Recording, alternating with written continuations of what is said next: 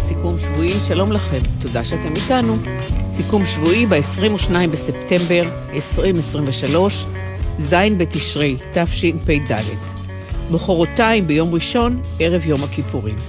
יום הכיפורים שבו נציין חמישים שנה למלחמה ההיא, הנוראה, מלחמת יום הכיפורים. ספרים רבותיי ספרים, אני ציפי גון-גרוס, איתי המפיקות ורדי שפר ומאיה גונן, על הביצוע הטכני גלי זוהר אביב, בפיקוח הטכני אילן גביש. זיו יונתן הוא מוסיקאי, איש תקשורת ואומן רב תחומי. זיו יונתן הוא בנו הצעיר של המשורר, הסופר נתן יונתן, שהלך לעולמו ב-שנים עשר במרץ אלפיים וארבע בגיל שמונים. כלומר לפני תשע עשרה שנה. נתן יונתן פרסם ארבעה ספרי שירה, תשעה קובצי שירה, ספר סיפורת אחד וגם סיפורים לילדים ולנוער. הוא גם תרגם שירים מיידיש, למשל שירים של איציק מנגר, של פרץ מרקיש. נדמה לי שנתן יונתן מוכר לציבור הרחב בעיקר בזכות השירים המולחנים שלו. למשל דוגית נוסעת, חופים, שוב יוצא הזמר, הרדופים, אניטה וחואן. נתן יונתן ואשתו צפירה הביאו לעולם שני בנים, את ליאור הבכור בשנת אלף תשע מאות חמישים ושתיים ואת זיו הצעיר בשנת אלף תשע מאות שישים ואחת. לימים נפל ליאור בן ה-עשרים ואחת במלחמת יום הכיפורים, כשהיה מפקד מחלקת טנקים בצפון תעלת סואץ, ועקבות השכול, עקבות הכאב הבלתי נסבל על נפילת הבן, הופיעו מאז כמעט בכל דבר שנתן יונתן כתב. לכשתגדל ליאור שלי ילדי, כתב נתן יונתן, תוחז בי אבא פתי בידי, בצעדים כבדים ורועדים אלך איתך אל עבר הבתים. בימים האחרונים, תשע עשרה שנה אחרי שנתן יונתן נפטר, ו-חמישים שנה אחרי שליאור יונתן נפל בקרב, מפרסם זיו יונתן את במקום פרידה. ספר יפהפה, מרתק, מרגש עד דמעות, מאוד מאוד אמיתי, מאוד מאוד חשוף. יצירה משובחת גם מצד התוכן שלה וגם מצד העטיפה שעיצב יוג'ין למאי. במקום פרידה מופיע בהוצאת ספריית פועלים, המקום שנתן יונתן ניהל במשך שנים. במקום פרידה הוא ספר שבו זיו יונתן מקיים שיחה עם אבא המת, תשע עשרה שנה אחרי מותו. מקיים דיאלוג של הבן החי והאב המת בעקבות מתנת האהבה, מתנת הפרידה שהעניק לו אבא בשנה האחרונה לחייו. המתנה היא לא כסף, היא לא חפץ שקונים בחנות, אלא עשרה ספרים שנתן יונתן האב במיוחד, והעניק לבנו הצעיר זיו, ובראשית כל ספר הוא כתב למה הספר הזה היה משמעותי לו, למה אהב אותו, וגם הסביר למה רצה שדווקא הספר הזה ילווה את זיו בהמשך חייו. שלום זיו יונתן. שלום, שלום ציפי. ברשותך זיו, אני אקרא את ההקדשה שכתב לך אבא על הספר על הזמן והנהר שכתב תומאס וולף, וגם אני אקרא קטע מתוך התשובה שלך להקדשה הזאת. זיו אהובי, על הזמן והנהר מרגש אותי יותר מכל ספר שקראתי בחיי. ב-אלף תשע מאות ארבעים וחמש, כשהוחלט בקיבוץ שריד לשלוח אותי ללמוד כדי להיות מורה בכיתות ההמשך, שלפתי מן הספרייה את הספר, וזה נועד לשפר את הידע שלי בשפה ובספרות האנגלית. התגלה לי סופר ענק, הרגע של ספרות, פרוזה ושירה, ידען ושולט על שפות אירופאיות. כוח ביטוי לשוני שופע, כמעט מבול של זרימה ספרותית. איש בשנות ההתבגרות שלו, הפיכתו של נער אמריקאי באחת ממדינות הדרום לגבר.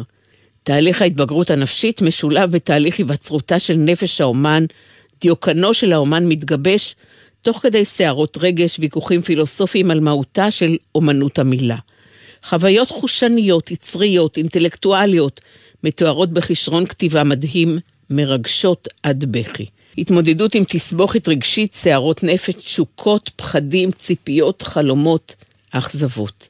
היופי הנותן צידוק ונחמה לבני תמותה, בדרמה הטרגית-קומית שקוראים לה חיי אדם. אם לא קראת, קרא, ואם קראת, חזור וקרא. משהו נפלא מתרחש בספר הזה, בעצם תהליך הקריאה, ונעים לי לחשוב שגם אני אהיה שם איתך בשעות הקריאה בספר. שלך, אבא.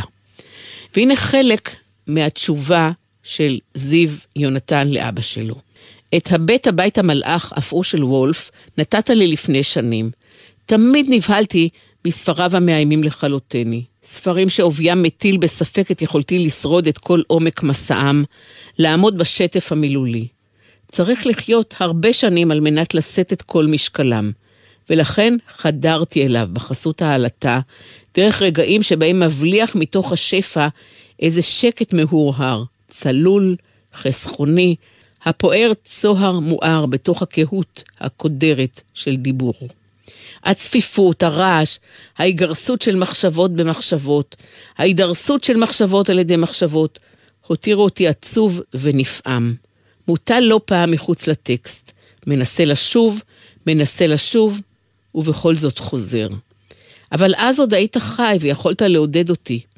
הפעם כמעט הובסתי על ידי הכותב המסוכסך המיוסר, עתיר הקולות. פתאום לבד, אני מולו וכל המולותיו. על הזמן והנהר כתבת שהוא מרגש אותך יותר מכל ספר אחר שקראת, ולכן התחלתי לחפש אותך בו ודרכו. היכן אתה? איפה עקבותיך? מה ריגש אותך כל כך? אני נודד אליך אל שנות ה-עשרים שלך, מורה בקיבוץ היוצא ללימודים ומנסה להגדיל את הנוף שסביבו ואת הנוף שבתוכו. מגלה את אמריקה שמגלה לך את וולף, שתמיד הקפדת לקרוא לו וולף. גזרתי על עצמי להתקדם על פי הספר, שורה שורה, פסקה פסקה, ללכת רק בשביל המסומן, כמו מחט בתקליט, לא לצאת מתוך הערוץ, לתרגם את כל רטתיו, לפענח את כל תצורות הוואדי השחור, לתרגם את קשיי הדרך לצליל, לתת בהם קול. וכמו בהבט הבית המלאך, כשלתי בדרך. אבל לא משום דלות הכותב ואף לא בשל יכולתו המוגבלת של הקורא. לא מצאתי את סימני הדרך שלך.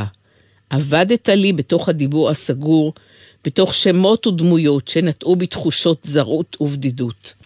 היכן אתה? סוף ציטוט. עד כאן התשובה, חלק מהתשובה של זיו יונתן לאבא שלו. הופתעת זיו מהבחירה של אבא דווקא בספרים האלה?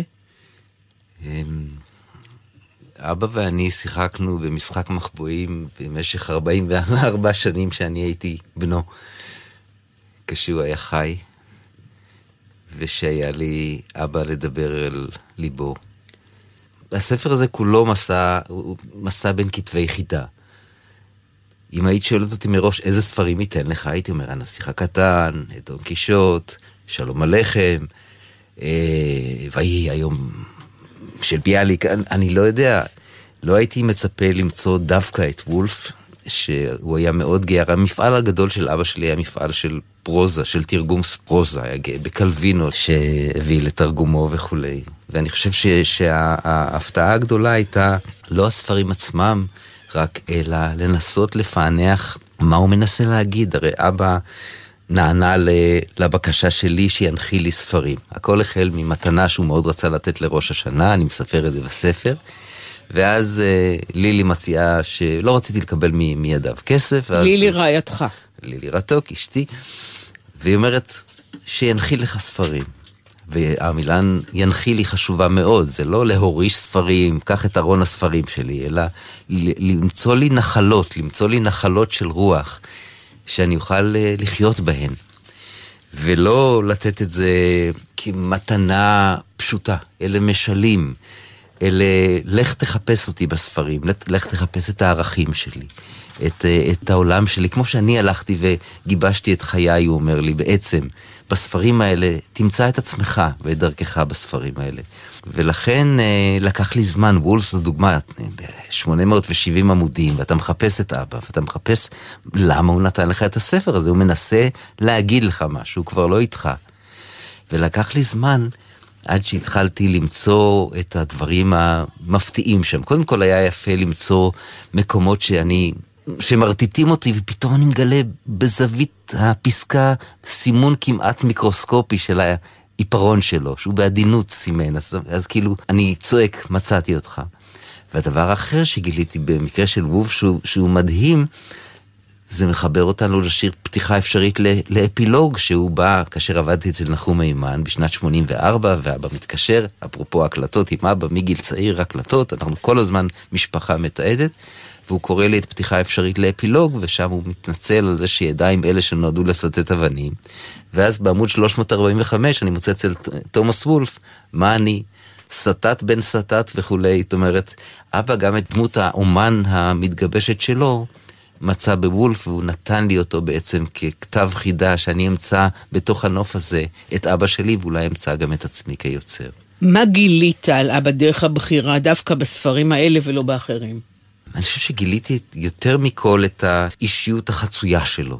תראי, גר בקהילה קטנה, בכל ליבו, איש השומר הצעיר ואיש ההתיישבות, כותב כל שבוע להצגות הכיתה, לסיום בית ספר, ל- ל- לחגי משק, זה במפלס אחד, כלומר כותב לה אנחנו, וחי את חוויית אנחנו, מצד שני, כל הזמן מחפש, הייתי אומר, את האיש הזה ואת האיש ההוא, והאיש ההוא הוא האיש המיתולוגי, הוא האיש, הוא האומן, הוא האיש שרק הוא מכיר, או יכירו האנשים מעבר לגדר המשק, והאיש הזה שהוא כל הזמן הקפיד להיות זמין, נגיש, חביב, וכותב לקהילה. וגיליתי יותר מכל בספרים את, ה, את האישיות הזאת שנע, שבבוקר הוא בבגדי עבודה, ובלילה הוא אה, עולה ויורד בסולה.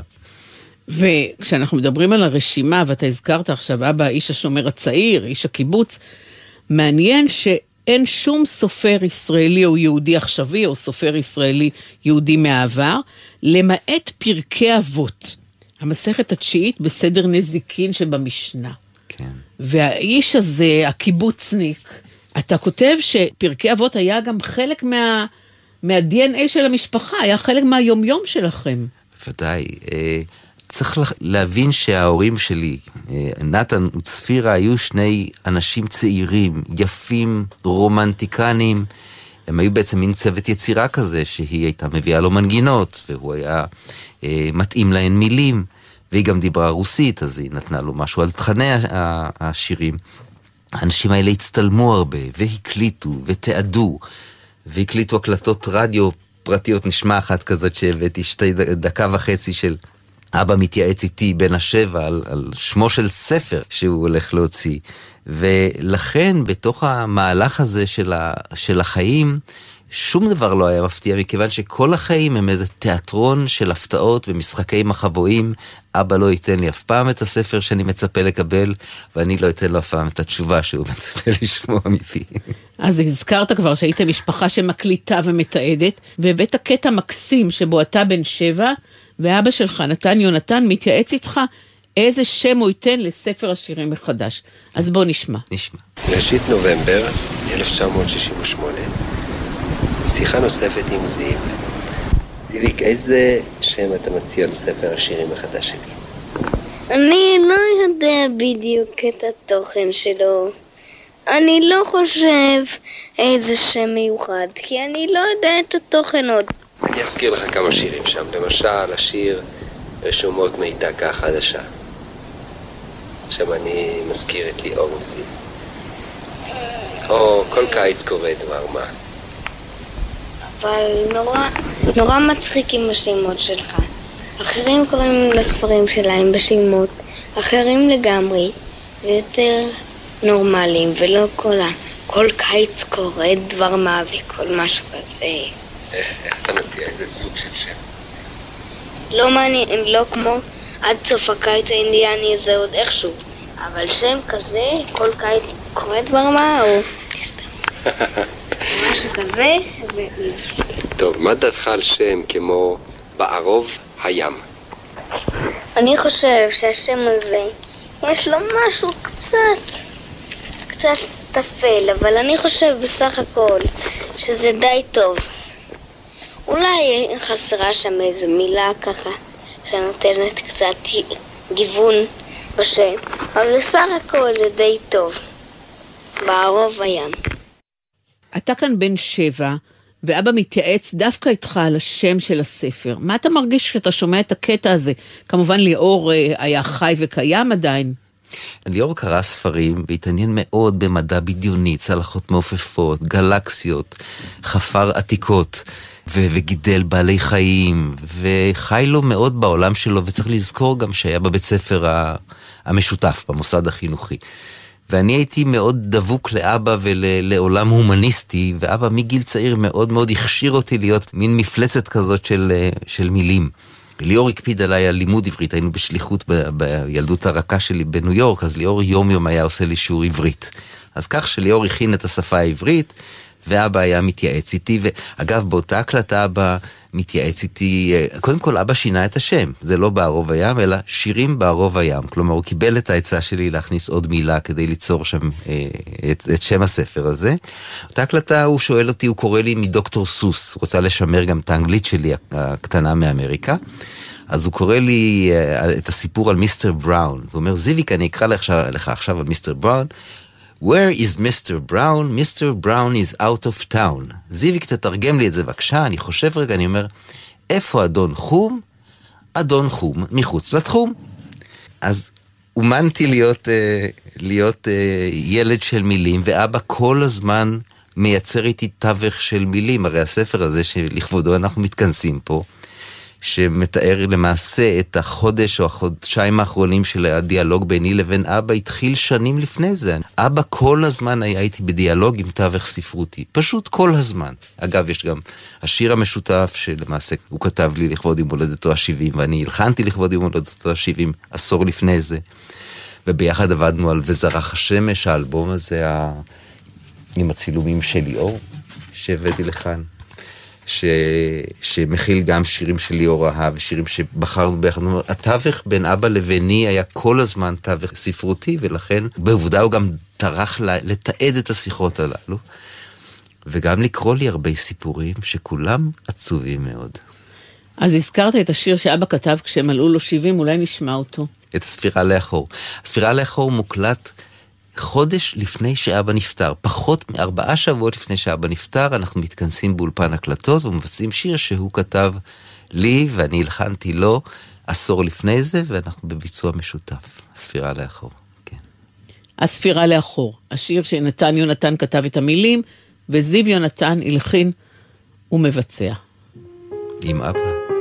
הספירה לאחור.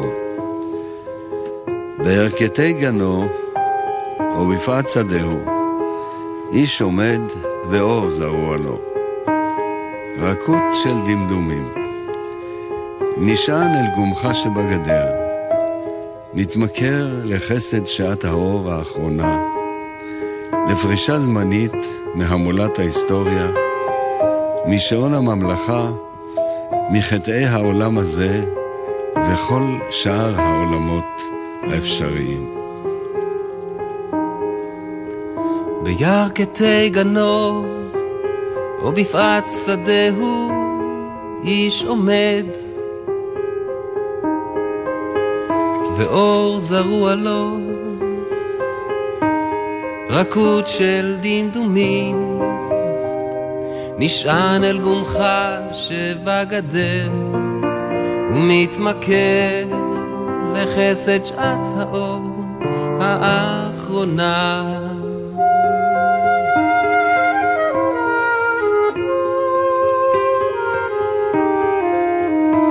לפרישה זמנית מהמולת ההיסטוריה, משעון הממלכה, מחטאי העולם הזה וכל שאר העולמות האפשריים.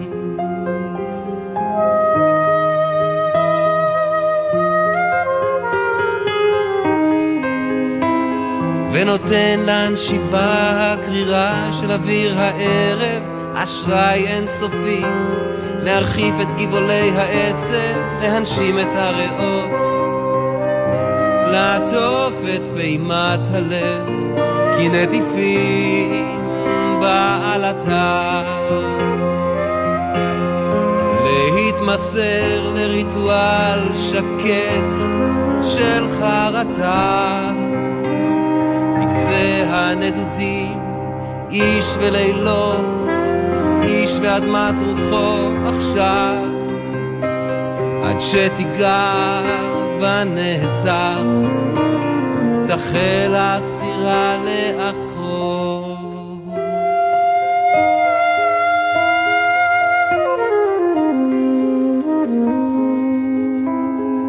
בירכתי גנו, או בפעת שדהו, איש עומד ואור זרוע לו, רקות של דמדומים, נשען אל גומך שבגדר, מתמכר לחסד שעת האור האחרונה, לפרשה זמנית מהמולת ההיסטוריה, משעון הממלכה, מחטאי העולם הזה וכל שאר העולמות האפשריים, ונותן לנשיבה הקרירה של אוויר הערב אשראי אינסופי להרחיף את גבולי העשב, להנשים את הריאות, לעטוף את פעימת הלב כנטיפים בעלתה, להתמסר לריטואל שקט של חרטה בקצה הנדודים. איש ולילו, איש ואדמת רוחו, עכשיו, עד שתיגע בנצח, תחל הספירה לאחור. הספירה לאחור. נתן יונתן כתב את המילים, זיו יונתן הלחין ושר. ספרים, רבותיי, ספרים. כל התוכנית היום מוקדשת לשיחה עם זיו יונתן, לרגע ליציאת הספר שלו במקום פרידה. דיאלוג עם אביו, נתן יונתן, באמצעות עשרה ספרים שנתן יונתן הקדיש לו לזיו, ומכתבי התשובה של זיו. ונשאר בספירה לאחור, אתה הבאת כמה קטעים מתוך סרט, שבו אתה קורא את המכתבים שלך לאבא, לצלילי מוזיקה מקורית של דניאל סולומון. לילי רתוק רעייתך ערכה וביימה את הסרט, הוא נקרא עכשיו זה רק הספרים ואני, והוא יוקרן במסגרת התערוכה במקום פרידה שתוצג בקרוב, מתחילת דצמבר, בבית שטורמן בקיבוץ עין חרוד. אז בוא נשמע את אחד הקטעים, שוב הצלילים הם של דניאל סלומון. נכון.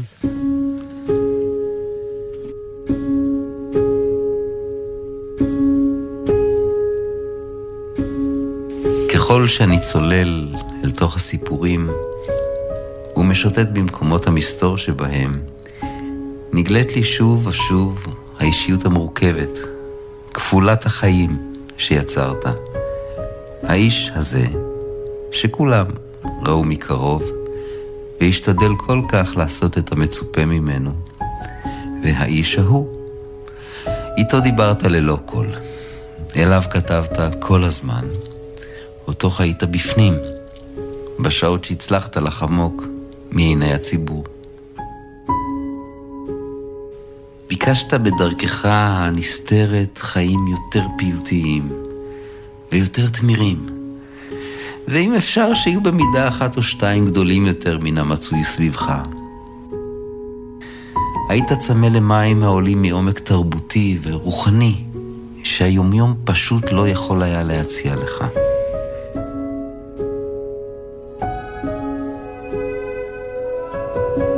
הזדהית עם הערבה הבוכייה הבודדה של שייקספיר, יותר מאשר עם קבוצת האקליפטוסים הנמרצת שקמה בבוקר לעבודה אצל חנקין בייבוש ביצות. הרי לא נולדת למרגלות ההר ליד הנחל, רק המשורר שבך נולד כאן, בגבעות סביב לפתח תקווה.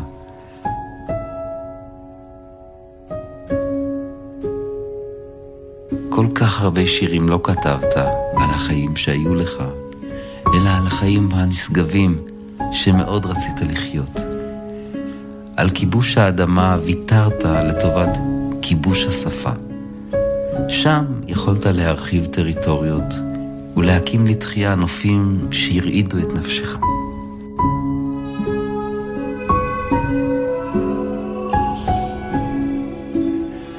כמה אהבת להקשיב לקול הצלול של אלפרד דלר, ששר את הבלדה העתיקה על הערבה הבוכייה, The Weeping Willow, שוויליאם שייקספיר שתל באוטלו שלו, ושם אותה בפיה של דסדמונה העצובה. אני מתגעגע לרגעים ההם, כשהמוסיקה ניגרת, ואנחנו עוצמים עיניים, ורואים הכל.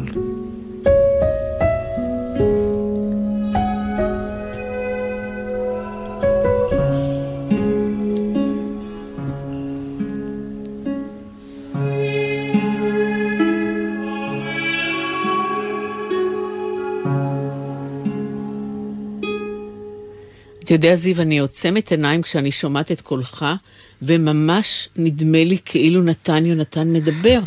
אתה הולך והופך דומה לו מאוד מאוד. והקול שלכם הוא בדיוק אותו דבר, אין לך מושג כמה זה מרגש. קודם כל, תודה. הקול שלנו היה דומה. אני מאוד אהבתי שהוא קורא לי שירים וסיפורים. אני למדתי על העולם מסיפורים, גם שליאור היה קורא לי. אני, אני ילד בפונק, אני נסיך שגדל על זה שמספרים לו את העולם. ולא במקרה הגעתי לכאן, גם לרדיו, לגלי צהל, והעולם שמגיע אליך דרך קולו של מישהו, זה עולם שנוגע בך, המגע שלו לא ייגמר בך לעולם. אז גנטית סביר שיש לי קול דומה לשלו, אבל גם, גם נפשית. הקטע ששמענו עכשיו, מתוך אותו סרט שלילי בימה וערכה ויוצג במוזיאון, לדניאל עטף במוזיקה כל כך עדינה. קודם כל, אם נשים את הקול שלי בצד, אני פה בעצם מגלה את סודו של האיש ההוא. אבא התאהב באותן שנים שהוא נסע והכיר את וולף באוניברסיטה העברית בירושלים, הוא התאהב בשייקספיר גם, ושם הוא הכיר בעצם את, את שירה של דסדמונה, ש, שמקוננת על מר גורלה, ושרה את שירה הרבה הבוכיה, שאגב שיר ש... ששייקספיר עצמו שדד אותו לטובת ההצגה, ובעצם איפה, אני עדיין לא הצלחתי למצוא הרבה הבוכיה באזור פתח תקווה, ואקליפטוסים נמרצים יבשי ביצות יש שם, אבל אבא לא הזדהה איתם. אז הוא למעשה נתן לי את תומאס וולף, אפרופו ההקדשה היפה שקראת קודם, הוא נתן לי את וולף להגיד בן, אני את האומן לא נולד בפתח תקווה, האומן נולד בספרייה באוניברסיטה העברית, בהתאהבות שלו בדסדמונה ובשייקספיר, ובפלאים של השפה שאין לה גבולות ואין לה קצה.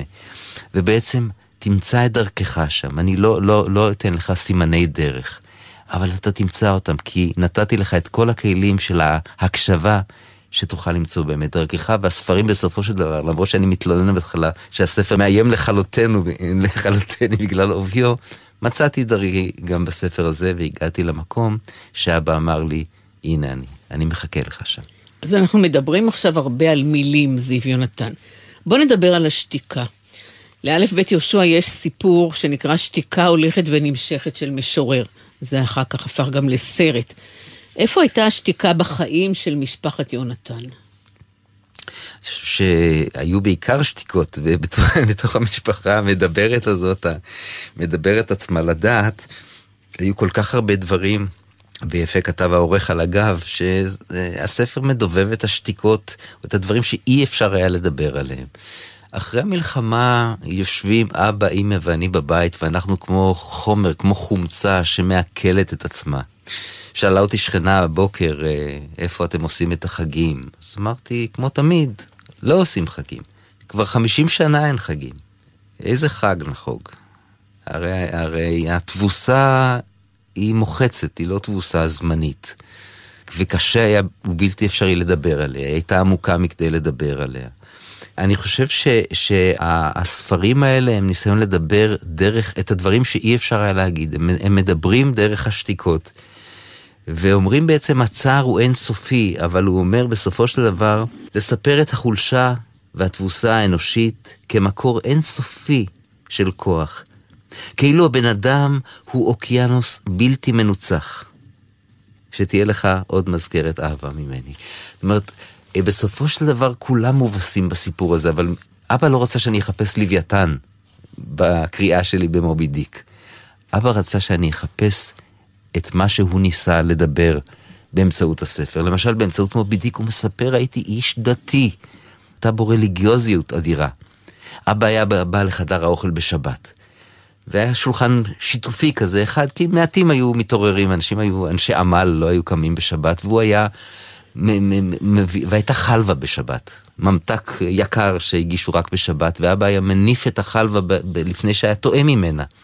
והיה אומר, זאת לא שבת אם אין חלווה, אבל זאת גם לא חלווה אם אין שבת.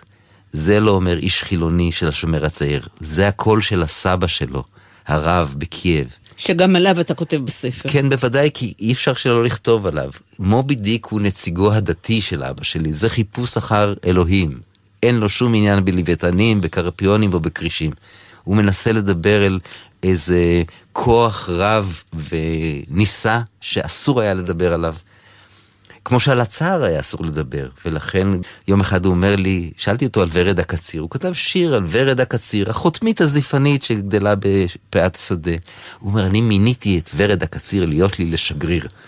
דרכו הוא יכול להגיד, הוא מתאר אותי, אני רק פרח סרק פרפר של יופי, אתם תוציאו לחם לפלח, תחשבי על, ה, על האיש הצעיר הזה, מצטרף לקיבוץ, ואנשים קוצרים בשדה ועובדים, ואתם תוציאו לחם לפלח, אני רק פרפר של יופי, פרח סרק. אבא שלי רצה להיות פרח סרק, אבל הוא צריך להעמיד פנים שהוא נורא שמח שהשנה התבועה עלתה מ-מאה קילו ל-מאה ועשרים קילו, לא עניין אותו בכלל.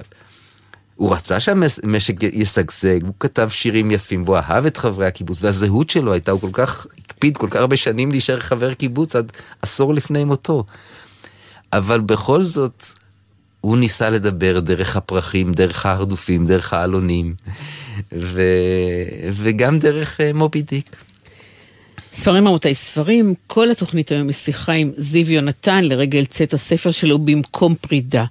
ספר שהוא נפרד בו מאבא שלו, המשורר נתן יונתן, בעצם לא נפרד אלא ממשיך את הדיאלוג איתו, והדיאלוג נשען על עשרה ספרים שנתן יונתן הקדיש לו כמתנה. בוא נדבר על האומן שמלווה את הספר הזה, זיו. או, זה סיפור, זה, זה בלתי רגיל. קודם כל, אני נורא גאה בספר, כי, כי הוא יצא מאוד יפה בעיניי. מזכיר לי ש... תלמידים היו, הייתי מלמד תקשורת שנים, אפילו פה בגלי צהל הייתי שולח אותם להביא אינסרטים, הרבה פעמים הם לא מביאים כלום. שאלתי למה, הם תמיד אומרים, לא מצאנו את מה שחיפשנו. אבל הייתי, אבל הייתי אומר, חבר'ה, אם רק תלכו עם לב פתוח ועם מיקרופון פתוח, אבל עם ראש פתוח, המציאות תמיד תיתן פחות משציפיתם, אבל יותר משדמיינתם. והספר הזה יצא יותר יפה משדמיינתי. יוג'ין למאי היה בן כיתה שלי, בשריד, בקיבוץ. יוג'ין ואני נעים במקביל, והוא בן גילי שמאבד לפני עשרים שנה את אבא שלו, שגם הוא היה אומן. ואז אני מבקר את יוג'ין באמריקה, ומסתבר שהוא הקים מרכז לאומנות, והוא בעצמו נהיה אומן. פתאום בגיל חמישים האומן שבו פורץ החוצה, והוא כותב ספר אומן יפהפה לאבא שלו. אבא שלו היה איש של ציורים, ואיש של אידיאולוגיה, והוא ענה לו בספר שבו הוא עושה עבודות קולאז' שמחזירות לו כתודה את מוצרט ואת בטהובן ואת מרטין לותר קינג. זאת אומרת, הוא יחזיר לאבא שלו על השתיקות של אבא שלו ועל עולם הערכים של אבא שלו והעולם האסתטי של אבא שלו שהנחיל לו, ליוג'ין, הוא מחזיר לו בספר אומן. ובמידה רבה, עבודותיו של יוג'ין היו השראה לספר הזה, ועודדו אותי גם לכתוב אותו, מעבר ללילי שכל הזמן עודדה את הכתיבה ולבטה אותה וכווננה אותה ועשה אותה למה שהיא, והיא למעשה יצרה את הקשר עם יוג'ין. היא אמרה, יש לכם פה, יש פה שני, שתי פרדות, זה במקום שתי פרדות, ויוג'ין נפרד מאבא שלו, ולכן ההתחברות נדמה לי של יוג'ין אל הספרים ואל העבודות. הספר הזה מלווה בשערים. העורך שלנו, הנפלא, לא רצה שיהיו באופן מכני העטיפות של הספרים, מובי דיק ורוסריו וכו', מאה שנות בדידות. אז יוג'ין לקח פרגמנט, כך לילי הציעה לו, לקח פרגמנט מתוך העטיפה האיקונית המוכרת, חלקם של תום הרקין ואומנים אחרים, שלב אותה בכתב היד של נתן, בכתב היד של זיו, וכאן הוא יצר את הקולאז'ים האלה, שפותחים כל ספר, וכמו בתיאטרון, המסך נפתח ביצירת אומנות, ודרכה אנחנו נכנסים להקדשה של אבא, שהקדיש לכתוב אותה על קרטונים קטנים, שהוא גזר על פי מידת הספר. כי הוא לא רצה לקלקל את העמוד הראשון. הוא לא רצה לקלקל את הספר, כן. אז הוא, הוא גזר, ו... אז כך שהספר הזה הוא מסע של שני אנשים שנפרדים, יוג'ין ואני, משני אבות אומנים, אחד צייר ואחד משורר, ויש פה פרידה כפולה. ואילו ליאור אחיך היה חי, הוא היה בן שבעים ואחת היום. מה אתה זוכר ממנו חמישים שנה אחרי שהוא נפל? אני לדעתי בין חודשיים שההקלטה הראשונה שלי, כבר מדובר על שנות ה-שישים, לא היו טייפ ריקורדרים כמעט, איך הצליחו להקליט אותי? והמשפט הראשון הוא של ליאור, עכשיו זיו ישיר לנו שיר. זה כל כך אופייני למשפחת יונתן, שאני מגיע לעולם וליאור מקבל אותי עם מיקרופון, עכשיו זיו ישיר לנו שיר ואני... מהמהם משהו, ובסוף ההמהום שלי ליאור שואל, שיר יפה זיו שר? זאת אומרת, תוכנית הרדיו שהשתתפתי בה הייתה כבר בגיל חודשיים כנראה, וליאור קיבל אותי אל העולם במידה של חום ואהבה, והייתי אומר קצת כמו אבא, הוא לא התכופף אליי אף פעם, הוא מראש הרים אותי אליו, הוא היה ילד סקרן וקורא ספרים, הוא מגדל חיות. למשל, בשנה שישים ושבע שמונה, אז אנחנו שואלים אותו מהקיבוץ, ונוסעים לראות את השטחים, שזה עתה נכבשו, ועוברים דרך איזה מחנה פליטים, וליאור אומר לזיו בן השבע, תסתכל לך האנשים האלה חיים, ככה אסור שאנשים יחיו. זאת אומרת, ליאור הכניס אותי, אם אבא הכניס אותי לעולם התרבות והספרות, ליאור מציב אותי כילד בתוך העולם האמיתי, על יופיו, על כאביו, על הערכים המוסריים שאני צריך להטמיע מילדות, והוא היה עד שנהרג יקר לי יותר מהוריי, ו... ואני מעולם לא נפרדתי ממנו. ובמשך השנים התפתח בך אולי כעס על העובדה שליאור המת בעצם אחרי מותו הפך להיות הבן המועדף. אבא כתב עליו, זה לא היה נתן יונתן אבא של זיו, זה היה נתן יונתן אבא של ליאור. בספר אני מתייחס לזה, הספר, הספר הזה לא מאשים את אבא שלי בשום מעשים זדוניים ורעים. מאוד אהבתי את אבא, הייתי מאוד ילד של אבא מהבחינה הזאת, ובמידה רבה אבא שלנו וגם אמא שלנו מתו ביום שליאור מת, ולמעשה גם אני מתתי. אני מנסה לשוב, אני מנסה עכשיו, אנחנו ערב יום הכיפורים, ואני מנסה לחזור משם, קשה לחזור משם. העולם שלנו בלי ליאור נראה היה עולם שבקושי ניתן לחיות בו. כך שהכאב של אבא היה כאב אותנטי. הכאב שאני מבטא בספר הוא שבאמת לאבא היה מוצא ספרותי ומעמד שאפשר לו להשתמש בזה כדי, אפילו הייתי אומר לטפל בעצמו, כדי uh, לדבר אליו פומבית. ואני כואב ומזכיר את זה בספר, את הביטוי ליאור בני, שאני שמעתי את אבא במשך עשרות שנים, אומר ליאור בני כאילו אין לו אח, וזה הלך ומחק אותי, זה כאב לי. עם אבא שלי דיברתי על הדברים דווקא, אבל לדבר על הדברים לא תמיד מחלץ אותם מהכיבעון שלהם, או מה, מהכאב שכל אחד אחז בו, גם אמא, בעוצמות שלא הותירו הרבה מקום. ועסקו הרבה במשפחה שלנו, אני זוכר שיום אחד, הרבה פעמים לקראת יום הזיכרון, היו פונים אליי, ויום אחד לילי אמרה לי, אולי תעביר את הרעיון למישהו אחר. אתם נמצאים הרבה בתקשורת, ויש הרבה משפחות שלא מקבלות את הכל, ואז עשינו מין רשימה כזאת, שבפעם הבאה שיפנו אליי, יהיה לי שם וטלפון של אח שקול או אחות, שאפשר לפנות אליהם, כי צריך לתת גם לאחרים את המקום של האבל שלהם והכאב שלהם, וזה, וזה, וזה כאב לי, שהיה מקום מעט לי כאח, לכאוב את ליאור ולבטא את זה.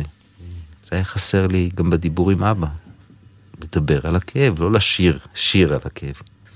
נשארתי עם הרבה כאב שלא מצא דרך לצאת עד הספר הזה. ושוב נזכיר שכל השיחה שלנו היום היא שיחה עם זיו יונתן, לרגל צאת הספר שלו במקום פרידה. זיו מנהל בספר מעין פרידה מאביו נתן יונתן, דרך ספרים שאבא הקדיש לו. כיוון שאנחנו מתקרבים לסיום, זיו, האם אתה מוכן לקרוא את הדברים שאיתם אתה מסיים את הספר? כן, דווקא אני מרגיש, הפרידה היא רכה. שאלתי פעם את אבא שלי, הוא מדבר המון על פרידות, כל הזמן, גם הסיפורים שהוא כתב, הסיפורים שהם מספר לי שמוקלטים, יש לי את כל ההקלטות האלה על פרידה ועוד פרידה ועוד פרידה. יום אחד דווקא תוכנית פה בגלי צהל, שאלתי אותו, אבא, הרי על כל פגישה יש פרידה? אומר, לא, בן שלי, יש הרבה יותר פרידות בחיים מפגישות. כן, אז אני אקרא משהו מהעמוד האחרון. שם, בגבעות המפויסות, של פתח תקווה, נכרתה הברית הפרטית שלך עם הארץ. שם פרסת את מניפת החושים מול טבע מסוגנן, פרדסים מסורקים, תלמים, שדות, שיבולים. האירוטיקה של עונות השנה נוגעת בחטוטים של קיץ, אפרסקים רכים של בוסם, נרות הלילה. הנה ילד ואבא שלא מקפיד כל כך. הולכים ברישול אל החורשה, נעצרים, מכוונים עיניים לראות חסידה בודדה. זו חסידה מאחרת, אתה אומר, שנפרדה מן הלהקה. הלב שלך תמיד ליטף את הדברים החולפים שלרגע נשארו. אהבת את אלה שנותרו מאחור. כתבת בתמונות הללו את פרקי האבות שלך בליבי. זה קטע מקסים, כמו כל הקטעים בספר. מאוד מאוד אהבתי את הספר. אני מודה שראיתי אותו עוד לפני שהוא ירד לדפוס, אהבתי אותו אז, ואני אוהבת אותו עוד יותר היום. כשמלוות אותו העבודות היפהפיות. שאגב תופענה בתערוכה בגרסאות מלאות גדולות, אלה טריפטיכונים ענקיים שעשה יוג'ין, ובתערוכה היו סרטי וידאו שיצרנו, וטקסטים והקלטות נדירות שלא נשמעו מעולם. אז כל זה יהיה... בתערוכה יש למה לצפות, היא תיפתח בדצמבר, נכון? נכון. זיו יונתן, במקום פרידה, הספר הזה הופיע בהוצאת ספריית פועלים. אני מאוד מאוד מאוד מאוד מודה לך על העובדה שכתבת את הספר, על העובדה שבחרת באופן הזה להיפרד מנתן יונתן, ועל מי שאתה. תודה לך ציפי, תודה לך שאת את... להיות איים בתוך ה... של שקט בתוך המציאות הרועשת שלנו. זאת הפריבילגיה הגדולה. תודה רבה.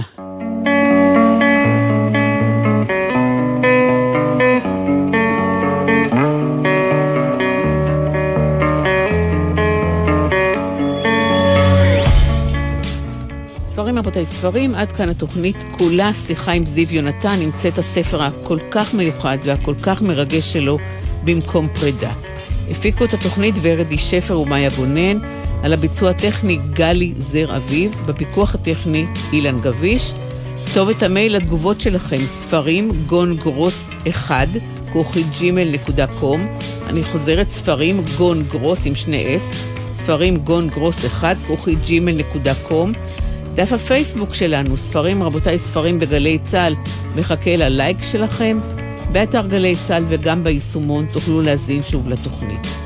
ספרים רבותיי ספרים, אני ציפי גון-גרוס, תודה שהייתם איתנו, שתהיה שבת שלום ואחרי השבוע מצוין וצום משמעותי למי שצם.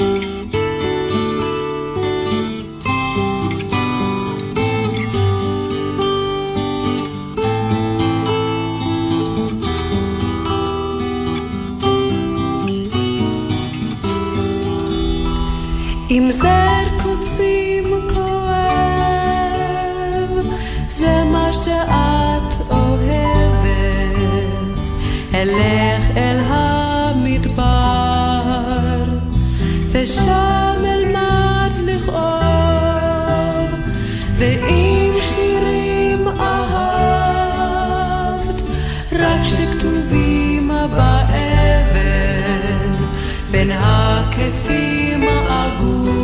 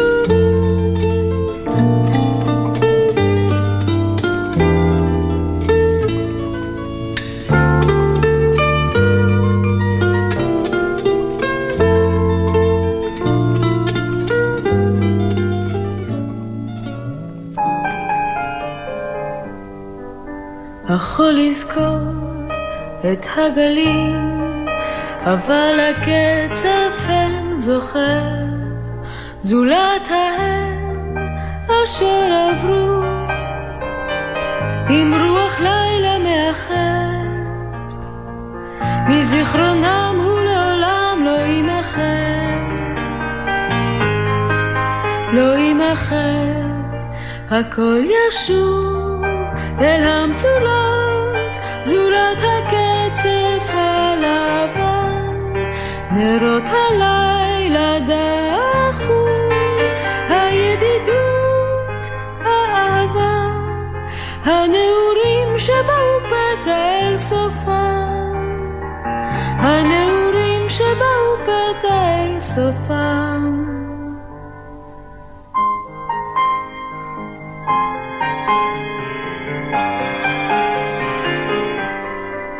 כמוהו גם על חוף ליבם, רטט אז מה שהוא חיוור, והם רשמו בתוך החול, כשהירח העובר, העיר פתאום פנים זרות ושחוק רפה,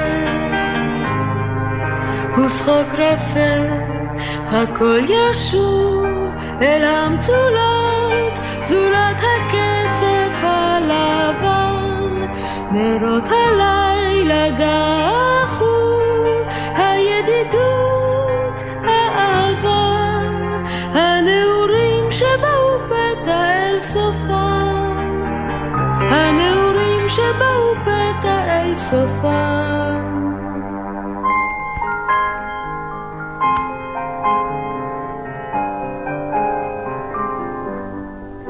היו שם קונכיות ריקות שנהמו קינה של ים, ובית עלמין על הגבעות, ושניים שחלפו דומם בין החצה והקברים והשקמה,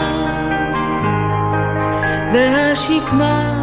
הכל ישוב אל המצולות, זולת הקצף הלבן, נרות הלילה דחו, הידידות, האהבה, הנעורים שבאו פתע אל סופם, הנעורים שבאו פתע אל סופם.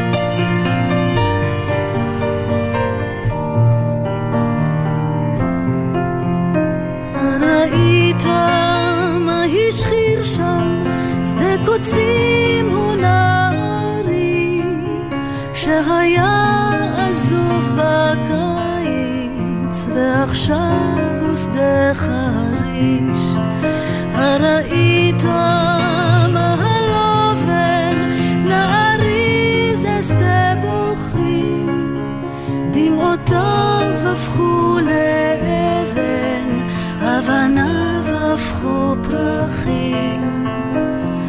אל תקטוף נערי, יש פרחים שבני חלוף, יש פרחים שעד אין סוף נשארים במנגינה. אל תקטוף נערי, יש פרחים שבני חלוף, יש פרחים שעד אין סוף המנגינה.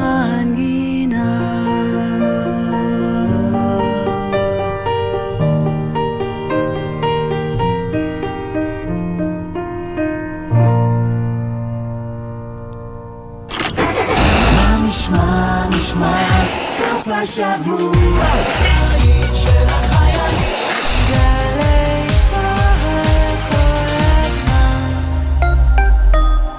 יום הכיפורים בפתח, וחשוב לזכור שעל אף שתנועת כלי הרכב קטנה היא עדיין קיימת ומהווה סכנה.